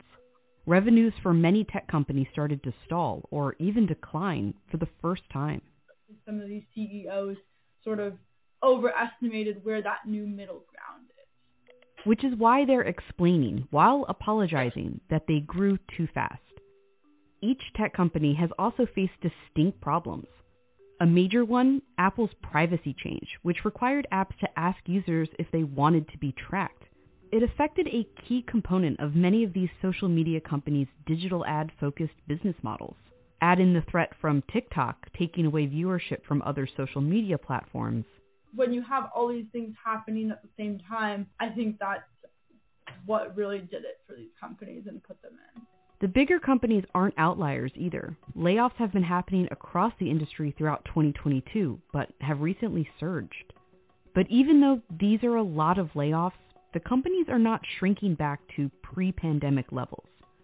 Meta's layoffs will bring the number of employees to about here, Amazon's to about here Netflix brought the employee count here. To be clear, a lot of these companies are still growing. It's just that the growth is slowing back to sort of pre-pandemic or early pandemic levels. CEOs also say the timing has to do with the threat of an economic downturn. Well, there certainly uh, have been a lot of changes very quickly in the macroeconomic environment. We're in a very rapidly changing economic environment. In some ways, these layoffs are a bit proactive. I mean, some of them have said we're doing this now so that we never have to do this again. These layoffs, while concentrated in the tech industry, are still a lot tens of thousands of people. For a lot of people, this reversal and this, these layoffs are something that they've never seen before. The tech industry had the exceptionally pronounced experience of growing during the pandemic. And now, while the rest of the labor market is growing, they're having the exceptional experience of not. Welcome back to the Mental Dialogue Talk Show. Again, I'm your host, Montoya Smith, aka Black Socrates, along with special guest co-host Autumn Sonata. This morning's discussion question: Can I break into tech without tech experience? Our special guest is D'Amicos Chambers. Pretty sure you're ready to jump off on that, but you know we are mental dialogue. We also try to bring you all perspectives, and so it would not be right to highlight as much as we are pushing uh, our people, if you will, into this space. Again, I would love for STEM all together to become our new NFL and NBA uh, from that perspective, if you will. Uh, but with that said, we know that this is the messaging that's currently being highlighted in the news. And we just want to put it in perspective because we understand that to a degree, news like this can even drive more of the fear. Uh, but I wanted to put the reality of some of those layoffs in perspective. Like, for example, um, even Meta, you know, Meta for the tens of thousands, as you heard that lady point out, of jobs that are being, in a sense, laid off in the tech field. Meta only reduced their workforce by 1%. Amazon only reduced their workforce by 14%. So there's a leveling out to a degree. But I wanted, again, we had to talk about that, as you said, D'Amico. So go ahead and jump in, King. Uh, yeah, so when it came to layoffs, uh, what, what I want people to understand is that uh, don't pay attention to the hoopla and the fear, excuse me, the fear used by uh, on social media without diving into the facts. There's been 88,000 layoffs this year currently, but there's also at the same time 12 million tech employees employed to this day. So that's less than 2% of the entire industry that's faced layoffs. Two is that the uh, Pentagon just signed a deal with Amazon, uh, the big four, Amazon, Google, uh, AWS, and I forget the uh, IB, I think IBM. But anyway, it's a nine billion dollar contract, military contract to build out a military cloud network. So, and the, so what? Uh, January through March are going to be white hot hiring times, which usually are in tech. Um, so the thing about tech is that uh, just because you get a certification from one of these entities doesn't mean you will work for these companies. You can work for a stock company, you know, whomever, as Jason was alluding to earlier. Um, but the, at the end of the day, people are probably sitting on this call like, can you really make six figures and all this money? The reason that they pay so much is that, that these are these are skill based jobs that nobody is going after the, the American market. No, that's but, um, absolutely. yeah, so that's it. Yeah, if I can, yeah, if I can just highlight this, what you're saying, just to further really, really highlight it, it's just marketplace economics. Um, you don't have enough people with the skill set in order to draw them to the table. You got to make it worth it, and that's and the, and the reason it's worth it is because we already highlighted by 2030, four and four 4.3 million jobs will be unfulfilled by the by Americans. Period. That's why the demand and the income is what it is. Go ahead, Autumn. Um, no, just to uh, D'Amico's point, you know, when um, my company had a, a huge layoff, um, a lot of people were reaching out to me like, "What's going on? Why, you know, why are so many people getting fired?"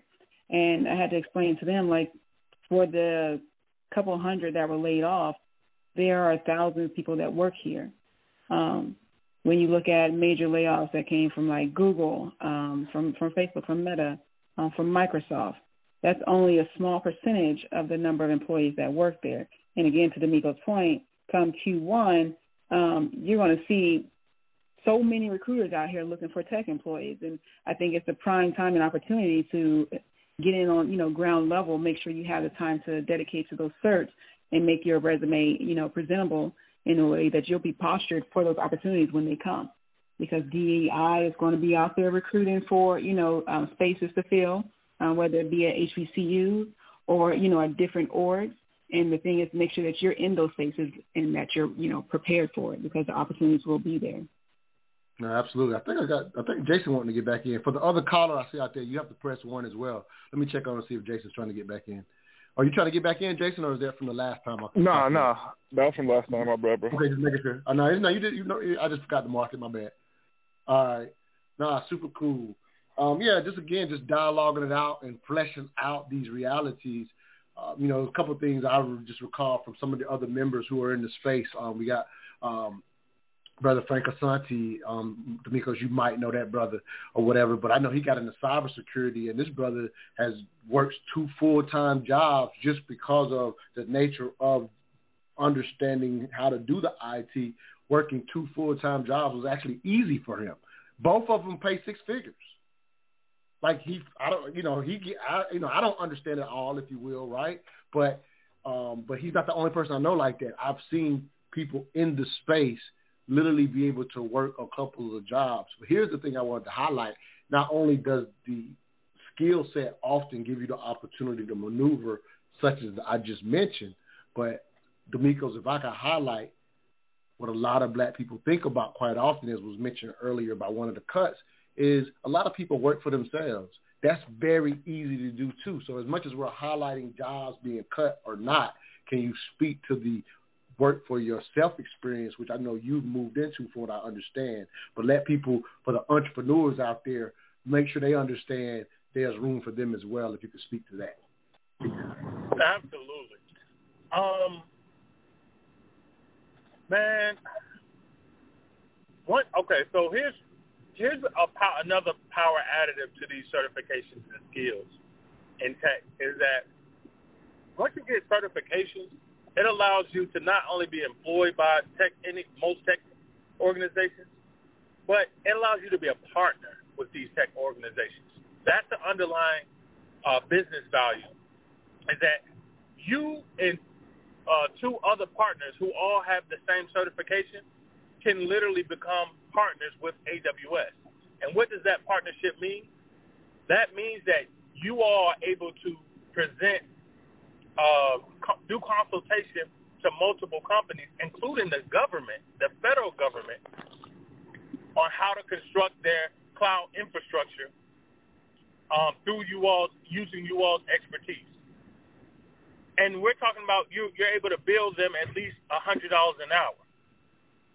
Um, the upper the business opportunities and just consulting alone in tech are highly under overrated um, not excuse not overrated, overlooked, and as well as the technical expert. I myself, I'm working on. Um, I have a great friend of mine who has a SAMS contract. He he has an IT business, and he does SAMS contracting. You don't only have to to win contracts. You don't only have to uh, uh, win a contract directly from a company. You can partner with the company that won the contract. Right. And most federal contracts, most federal contracts, especially in tech, they have to have a per- percentage of the contract be allotted to black-owned businesses. Mm-hmm. But again, the, the, if you don't know, you're not around. You don't know. That's why it's important to be around tech people and entrepreneurs in tech and, and influencers to, to learn the insides of this industry. And that's why it's, it's pivotal, even when you become employed by a company, to understand how being an employee is you really contracting yourself out to a company you get to use a company's resources to learn how to run a, a corporation. You get to learn about how the sales department does. It's every, I'm telling you, like I've learned so much and gained so much. I, I get I get money both from the employees, from the employers, and I get money from business that I do with my actual company. So, um, I mean, just just understand that you don't have to go into this being an employee. You this can be a business move for your business to extend your business, especially if you have a business that's on social media that's utilizing tech. You need to have those tech skills so that you don't get event, taken advantage of when it's time for tech issues or further technical development of your business. So um, AI coming. I mean, it's just, man, we could talk about this all day, literally. But that's yeah. No, those are the main. No, I love it. I love it. I think it's a perfect time for your quote. We're going to go to this last break, and um, if you will, but a quote that we promoted uh, for this show. You said, "Don't follow your passion. Develop a skill and allow that skill to facilitate you to do the things you're passionate about." So it might just be a pivot for a minute for you to get back to what you're passionate about. Again, too much too much opportunity to not explore even if you have another thing that you're passionate about or you want to be an entrepreneur. And it sounds like we're only talking about getting jobs. As D'Amico said he maneuvers between being and working with you know being an employee and using his skill set as an entrepreneur to make money on his own. So it can be used both ways. We'll be right back. You're listening to the mental dialogue talk show. Where all i ask is that you think are you intimidated by money? While this is a question most people never think to ask themselves, but when forced to think about it, many people realize they have unrecognized fears that truly affect how they deal with money. If you want to learn more about money and the fears that keep you from prosperity, join us for Making Money Matter Mondays, where money meets mental health with personal finance coach Ashley Thomas and psychotherapist Dr. Katrina Pittman. Every second Monday of the month, find out if you're intimidated by money and what to do about it. To receive a link to this free Zoom event, please DM the Making Money Matter or the Mental Dialogue Instagram pages or contact 404 604 9477.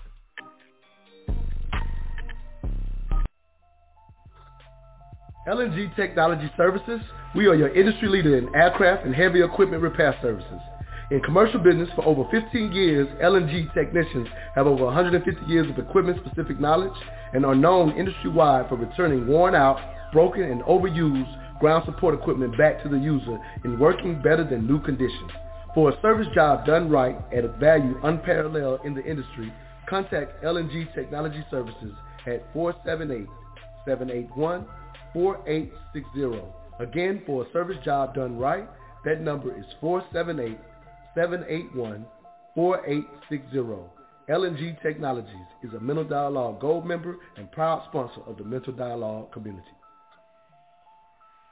If you have a product or service you would like to get out to the smartest audience in all of radio, please again contact me directly at 404 604 9477. We definitely appreciate the sponsorships.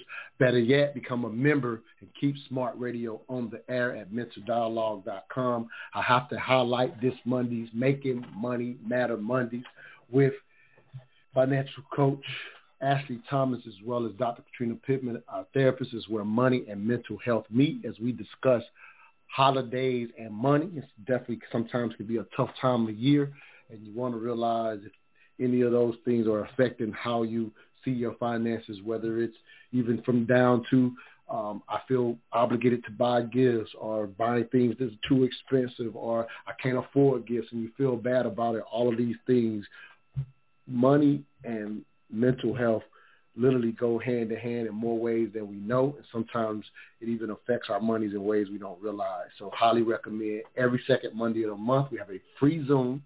You can contact me through my social media pages on IG, mental underscore dialogue, Montoya Smith on Facebook or the Mental Dialogue Facebook page. DM me and we will send you the free link every second Monday with Ashley Thomas and Dr. Katrina Pittman. Had to highlight that. Um, before I get back to our special guest, let me continue to highlight. We have a big week upcoming uh, with the Mental Dialogue Community Club. Tomorrow, we're doing art, dinner, and dialogue with one of our members, uh, Sabrina Sabrina Player and her daughter. They have a art gallery here. And If you're in the Atlanta area, join us tomorrow at two thirty. Uh, they're doing a um, make your own price. So you go to the gallery, you set price, and you get some art for yourself or even for gifts for the holidays. That's tomorrow at 2.30. At 4 o'clock, we're going to dinner at Tom, Dick, and Hank's Black-owned barbecue spot, and we're going to have dialogue after buying art. We're going to shop black, eat black, and we're going to talk black as I present a couple of commentaries from my upcoming book, Re-Education of the Negroes, Com- Re- Re-Education of the Negro, Necessary Conversations on Race, Sex, and Culture, coming out soon enough. And end of year, mental dialogue live experience. Autumn, I'm putting you on the spot on that on worldwide radio because we got you know, we just we just got our, our Spotify wrap up, and we got 11 countries that listen to us. Just by the way, just to highlight that. So worldwide, we'd love to invite you to our end of year mental dialogue live experience, where we're featuring mental health dialogues, where we're featuring psychologists and therapists on their soapbox on different issues within mental health, from race, racism, from uh, just different issues and emotions, how they affect us when it comes to our mental health in the black community. Looking forward to that. Would love to see you out next Friday if you are available. If you're not, I do understand. We wanted to invite you live on air. Getting back to this morning's discussion, can I break into tech? Without tech experience, again, you've been invited live on the air. If you want to accept live on air, I'll take that too. But, you know, I, you know, I'm not, I'm not going there with you on the air. nah, it's all good. But no, I, I was giving you an opportunity to look good on the air, but now nah, you can get back with me. It's all good. But uh, with that said, I think uh, D'Amico's already told me he can't make it, so I ain't gonna even do that to him. But anyway, with that said, is I um back to can I? But I am gonna get the book. Oh yeah, for sure, for sure. Yeah, we're gonna have pre-sale coming out on that soon. Uh, but anyway, with that said, um, can I break into tech without tech experience? Uh, with both of y'all extensive backgrounds, the thing I mentioned at the very beginning of the show is I admire y'all efforts to get other people in it. Obviously, y'all made yourself available and how people can get in contact with y'all. But if um, if you will, D'Amico, so I'll start with you as our special guest and you as well, Autumn. Can y'all talk about the the insight, your inside thought to your honest desire to help people get in? Y'all talk about all the love that's in the field or whatever, but I'm talking about personally, why are y'all so driven to move people into the space, not the technicalities of the space and what it can do for you. Why does it matter to you so much? Is what I'm asking you, D'Amicos. Man, you know what? I ask myself that every day. but uh, no, man. Um, I guess it gets to that point of it's like you see when you see the potential of something, and I look at things not only from a technical perspective, but usually also from a business optimization perspective. And I look at things and like, man, if we, if black, I mean, we are such an underutilized community in a multitude of ways that if we just took these tech resources and skills and knowledges and applied them to our careers and our communities and even our relationships, man, we would, I mean, we could really become black Americans 2.0 and I even look at and then I look at also the lack of us in the actual industry, and I think of like, man, how how much of the industry we would change. Mm-hmm. Um, um, it's just like the potential, I guess, is is what keeps driving me, and every t- and and I do get discouraged a lot. You know, I really do, especially when you when you've helped so many people and see them take the opportunities for granted, and you know how hard your journey was. But what's inspiring is coming across those those few who actually are doing the work and did the work that you've instructed them to do, and those who are even just working aside you of your people, and you're just you're seeing their growth, like seeing our people grow in this industry from zero tech experience to in the in the first role from in their first role to going to multiple roles to becoming influencers. Those are the things that inspires me because I know that one black person in tech is able to they're they're they're changing their family's generational narrative and direction. And that is something that's mon- monumental and powerful powerful for me and keeps me going beyond all the technical stuff at a personal level. No, I love it. Um, Autumn, for what I understand, um, I, I know you've all, you know, when I met you, you were big into, like you said, black women specifically getting into the space. You and D'Amico's both have highlighted what sisters bring to the space, even though y'all are so few, but that that flair and that attention to detail. And then, as you highlighted, even for sisters who understand personalities, because as we keep people think of that tech person is that nerd who doesn't have people skills, and you're you've highlighted that the people skills that a lot of singles mothers, if you will, have is actually needed, can be used, and I know you too are trying to. I don't know if you already have, but looking to set up some some uh, organizations to specifically help black women and black girls from what I understand. But yeah, if you two could answer why is that so important to you? Um, it's super important to me, and not to discount, um, you know, the male gender or anything like that. But I, I can only speak from my life experience that um, single parents, um, a lot of us don't prioritize our self care. We don't prioritize, um, you know, taking care of ourselves, and most of that is due to lack of funding or lack of community.